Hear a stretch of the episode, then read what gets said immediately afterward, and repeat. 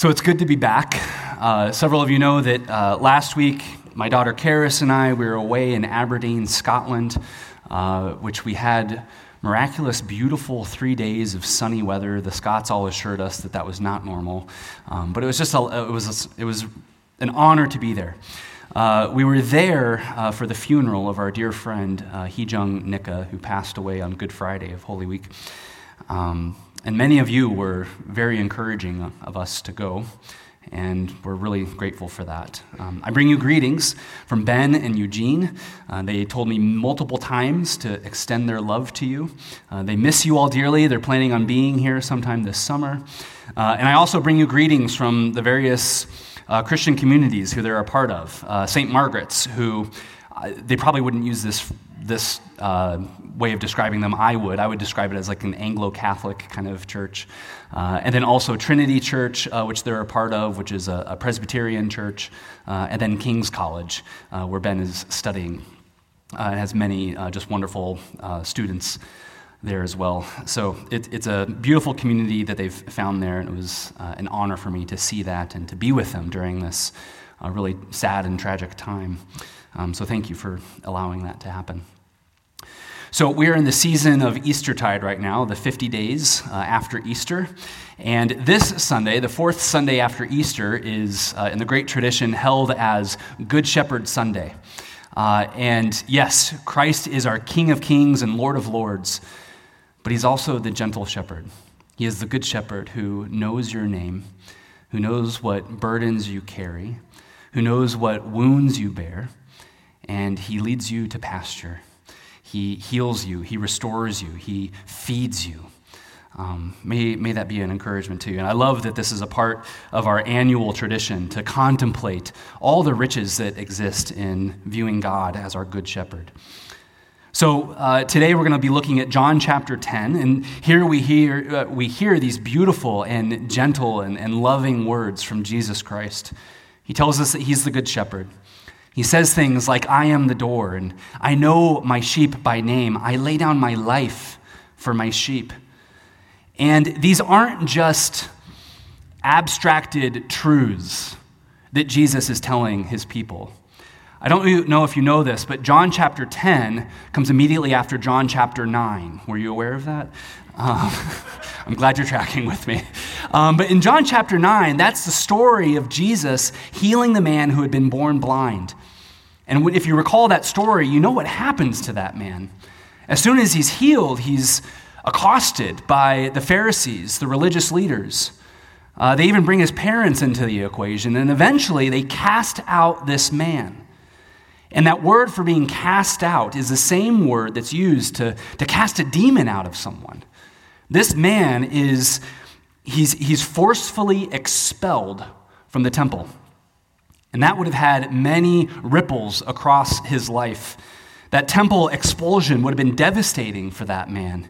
Being a temple outcast meant that he was cut off from all faithful Jews, from his family, from any potential employers, and all other parts of Jewish life. He was now essentially consigned over to death this man who had been healed by Jesus.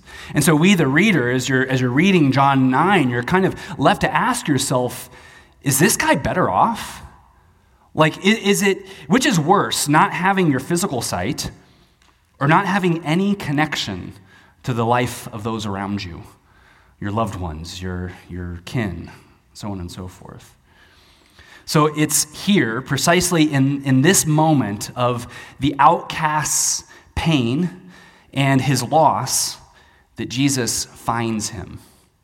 He finds him and he ministers to him. And the Pharisees are there and they, they witness these words, this exchange between Jesus and the healed man. And, and they're enraged by this because Jesus calls them blind all of a sudden. So, like I said, I, am I'm, I'm not going to preach John 9. Uh, Aaron did that a few weeks ago in Lent. I'm preaching John 10. But I want you to see that when Jesus says something like, I am the good shepherd, he says that to an individual who has been outcast. He says it to the weary. He says it to the tired, to the betrayed, to the broken. And then when he says, Beware of the thief, He says it with the Pharisees there in mind. There are actual, real thieves that are in the people of God, is what Jesus is saying. And Jesus is alive. He's risen from the dead. He pours out his spirit upon us. His spirit is moving in our midst. And I believe that he is saying these words to us afresh today. He says, I am the good shepherd. You who are broken, you who are weary, you who are tired, come to me. Give me your burdens, and I will give you rest. Let me lead you to good pastures. Let me feed you with my very self. But then he also charges us to have an ear of discernment, that we, might be, that we might be able to know the voice of the thief to identify that and to flee from it, to flee from that strange voice and to turn to Jesus Christ. So, first, I'd like to look at the reality of thieves, and then we'll look at the reality of our Good Shepherd, Jesus. Um, but before I do, let's, I, I, want to provide a bit of cultural context. And if you're used to the world of the Bible, you might know all of these things. If, if you've been in church a little bit, I hope you've heard pastors talk about shepherding. That's what the word pastor means, is shepherding, right? So, the day to day life of the shepherd was, and it actually still is, pretty simple. Uh, in fact, you can go to Palestine and you can still see this, this rhythm uh, being carried out. This has not changed over the last thousand, a couple thousand years. During the daytime, a shepherd leads his sheep uh, to green, luscious pastures. The shepherd is watching the weather patterns and noting where it rains so that he can lead his sheep over there to where there'd be grass, grass sprouting up and feeding them. But then in the evenings, that shepherd would bring his flock along with other shepherds whose flocks would come, and they would combine all the sheep into one large enclosure. And this enclosure would be built out of stones, a stone wall. Uh, it, there'd be thorns along the top of it. I'm, I'm smiling because in Scotland, uh, there's stone walls all over the place. Is that right, Karis? Yeah, okay, great. I love you. Um, yeah, there's stone walls all, all over the place. Um, so, like I said, there'd be thorns on the tops of these walls in order to deter the wolves, keep the wolves away. But there would not be a door on these enclosures. Instead, one of the shepherds would lie down at the place of the door. His own body would be the door, his own body would be the gate. And as you can imagine, uh, detecting intruders would then become a, a full body engagement, wouldn't it? And if you're a wolf and you're coming, you would, you would sense this large breathing creature as a threat, and you'd turn around and you'd go away. Hopefully, if you're a, a smart wolf, you'd be deterred by that. Well, then the morning would come. The other shepherds would come, that everyone would come together. The gatekeeper, uh, the gatekeeping shepherd, would allow them to come in. And the shepherd would then start to gather his flock by singing a song. And that song would either, he'd be singing it or he'd be playing it with perhaps a harp or a flute or something like this. And the sheep would recognize that unique tune. They would rise, they would discern their tune, and then they would follow after their shepherd. And it would repeat itself over and over again, day after day. Isn't that beautiful? Sounds like a really calm life. I would love to go and be a shepherd. it sounds really lovely. Well, when, when Jesus is talking when he's sharing these teachings, there are Pharisees on one side of him, and there is the outcast on the other. And he says the sheepfold has thieves. Well, look at the way in which the thief enters the flock. Rather than coming in plain sight, they either climb over the top of the wall or they dig and burrow underneath of it. They come in the night, they come in the shadows. They don't want to be seen. They avoid eye contact with the shepherd. They want to make sure that, that they're not noticed by the shepherd. And their voice is unfamiliar. They speak behind closed doors and hushed tones. When you hear a thief speaking, you think to yourself, I've not heard that before. Huh, that's interesting. If you're a Christian, you think, I've not heard that before in all of church history and uh, across the globe. This is not something that Christians have believed or affirmed. This is a strange teaching. That's how you can help discern the voice of a thief. The thief grabs, the thief manipulates, the thief steals whatever he wants. He bullies, he lies, he tricks. And his motivation is his own stomach his own passions and desires. He wants to um, satisfy himself, be that his own reputation, his own fleshly desires.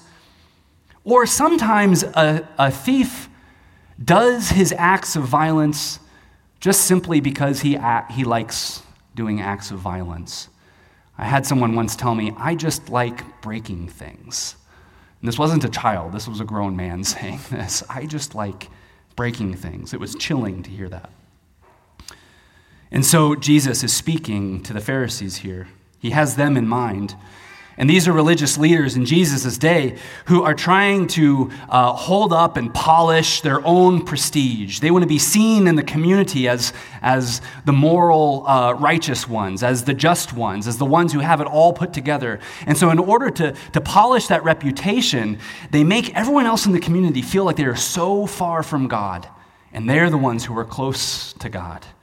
And so they pile on additional rules for the people additional things that they must do. They want to be viewed as morally superior themselves. They want to be viewed as having a, a higher view of justice and righteousness than the others. And so they burden the people. They make the people feel like they're very far away from God. And Jesus says, This is thievery. There's robbery that's taking place here. God is close to you, He knows your name. He wants to be with you, He wants to feed you out of His own hand. So that brings us to Jesus. He says, I am the good shepherd. So, what are some ways that the good shepherd ministers to his flock? That he ministers in our midst here today? In verse 3, Jesus says, The sheep hear the shepherd's voice, and he calls out his own sheep by name, and he leads them out. The sheep aren't just numbers or cogs in some grand machine, they're, sheep, they're individuals they're persons. We have names. And that name is known by God. He knows your name. Like the God of the universe knows your name. He knows the burdens that you carry. He knows the ways that you've been hurt. And, and He knows what precisely you need because of your unique experience. And He wants to give that to you. He doesn't want you to walk with a limp. He wants to bind that wimp. He wants to bind you together and give you a healed whole life. He says, I have just what you need. Follow me. Come after me. But also, Jesus says in verse 9, He says, I am the door. This is an act of protection, yes.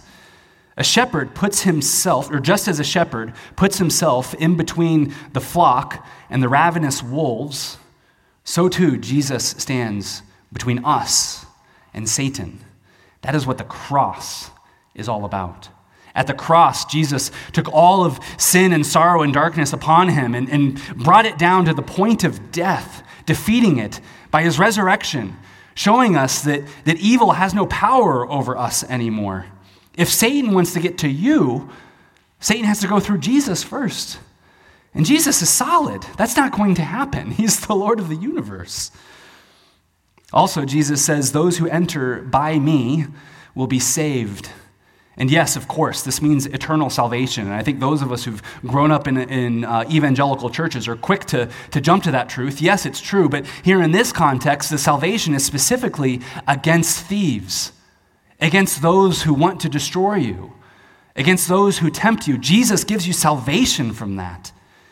In his holy scriptures and in the fellowship of this church and by the gift of his Holy Spirit, he's given us everything that we need to defeat sin and darkness. He is the good shepherd who gives you salvation from that. It doesn't have any hold over you anymore. By his death and resurrection, he has shown us that he is stronger than all the forces of evil.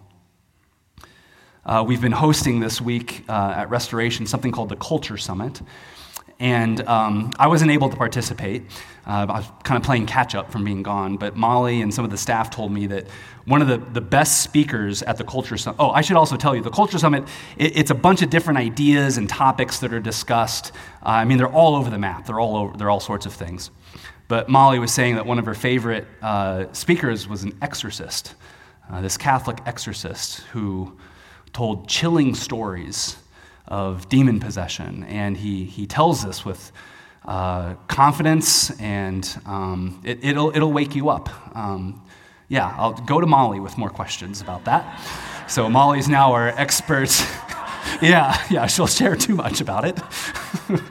anyway, but what, one of the things that she said that this exorcist would say is if you've been baptized, you've been claimed by Christ, you have nothing to fear. You've been marked by the Holy Spirit, you've been claimed by Christ.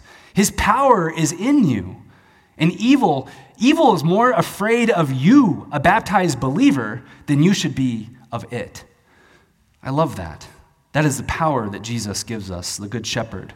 That is the salvation that he offers us, his people, his sheep. In, the last, in that last part of verse 9, Jesus says, Those who enter by me, those who are saved, or will be saved, will go in and out to find pasture. Will go in and out. It talks about that, that rhythm of the daily life of the shepherd. Going in and out is an idiom in, in Jewish language to uh, say all that, that happens in our ordinary day to day lives. The picture here is that when you are in Christ, you have freedom. There's freedom in Christ. I mean, that was, that was uh, evident in that second paragraph from first, uh, in First Peter this morning. You are, you are free in Christ to enjoy the goodness of this world. You're no longer enslaved by sin and darkness. And so you can go out and, and you can explore the beauty and the, the beautiful fruit and the goodness that God gave us and intended in, in creation. Explore good wine, explore good coffee, explore good design, explore um, the complexity of flowers and wildlife that exists in the world. Go and enjoy this world. But also, you have freedom to find rest when you need rest, to come into the presence of God to ask and, and receive from him his, his peace which passes all understanding, his, his supernatural peace that, that lifts you up above all of the anxieties of this world. You have freedom to enjoy that kind of rest. And to come into, into his presence at his table and to be fed by him. Not just a, a morsel of, of bread, although, yes, it is that, but by his very presence. He feeds us with himself. And you might not be able to cognitively understand everything that's going on in that moment, or you might not have all of this you know, emotional experience in, in that moment, but your soul is fed. You experience the grace of God in that moment, and your, your soul is, is assured in that moment that there will be a future day in which you see Christ face to face, and the feasting will never end. That is the rest of God that you get to participate in and experience that you are free to experience. This is the good pasture of the Good Shepherd. It is what he wants you to live in. So, what does this mean for us today? Well, I think a, a, primary charge that we have to lift from this passage is for the, for the ear of discernment, that we might be able to discern the voice of the Good Shepherd, right? that we might know his voice. Because we live in a world where we're surrounded by this cacophony of thieving voices, of uh, voices that are trying to rob you of your abundant life, who are trying to take from you. And these voices are ruthless, they're strong, they're loud voices. And they want nothing more than to steal, kill, and destroy. So, what's an example of one of these voices? I've got it in my pocket, actually. Oh, what's he going to pull out of his pocket? Yeah. This. This thing. I call this the digital thief. Did any of you feel like that? Yeah, amen. Thank you, William. Like this, this just wants to rob from you, brothers and sisters. We'll just set it down there for a second. Maybe it's because I've had a, career in technology and, you know, that's, it kind of pops up as an obvious example. But this thing wants to, wants to rob you. It, it, and again, like, like Jesus says, beware of the way in which these things enter our lives. This enters your life under the promise of greater productivity and better creativity. And the irony is, those two things, it actually takes from you, it robs from you. Instead of productivity, we waste our times, uh, time on this thing. Instead of creativity, our, our ideas start to look like all the other trends out, that are out there that are dictated by the great algorithm, right? Like our creativity is robbed, our productivity is, tr- is robbed from this thing. Amen, John. These pocket sized windows take us into a, a phony life, an online life, a digital life that is separate from the smelly, sweaty, day to day life of us sheep, right? And we, we do this. We, we sometimes invite this thing to, to rob from us. We offload to it our own memories, right? We, we give it our ideas. We, we offload our memories to it. Our sense of wonder and our sense of inquiry when we're, we're meant to just stare into creation and, and wonder how God might be at work. But instead, we've been robbed of that, and, and it's been replaced by immediate answers. Or maybe we have, or we should, I hope, as human beings, have a God given sense of adventure a sense of taking risks for the kingdom. But instead, that gets replaced by video games and, and Marvel movies and whatever. And there's, there's a time and a place for appropriate leisure. I, give, I, I recognize that. Um, but you understand how these things can be thievery. Our need for intimacy and love gets replaced by overly sensual TV shows and pornography, right? Like these things rob from us our human experience. The goodness that, that God has given to us is being, we're trading it in for some kind of super Gnostic replacement. I shouldn't have said Gnostic. That's that's ancient thing. But but really it's this it's this belief that like the, life that we are a part of is not what's good. And instead we need to ascend to this digital life, this, this life that is somehow beyond us. And this is a thief. This is a thief. This also opens up a hole that allows other looters to come in.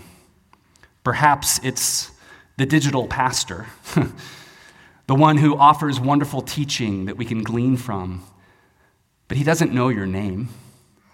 He's not going to show up in a crisis that's going on in your life. Yes, listen to good biblical teaching, but don't let that take you away from this community where there are mentors here available to you, when there's older brothers and sisters who can pastor you and pastor you well. It doesn't have to be me. There's lots of wonderful, gifted pastors sitting here.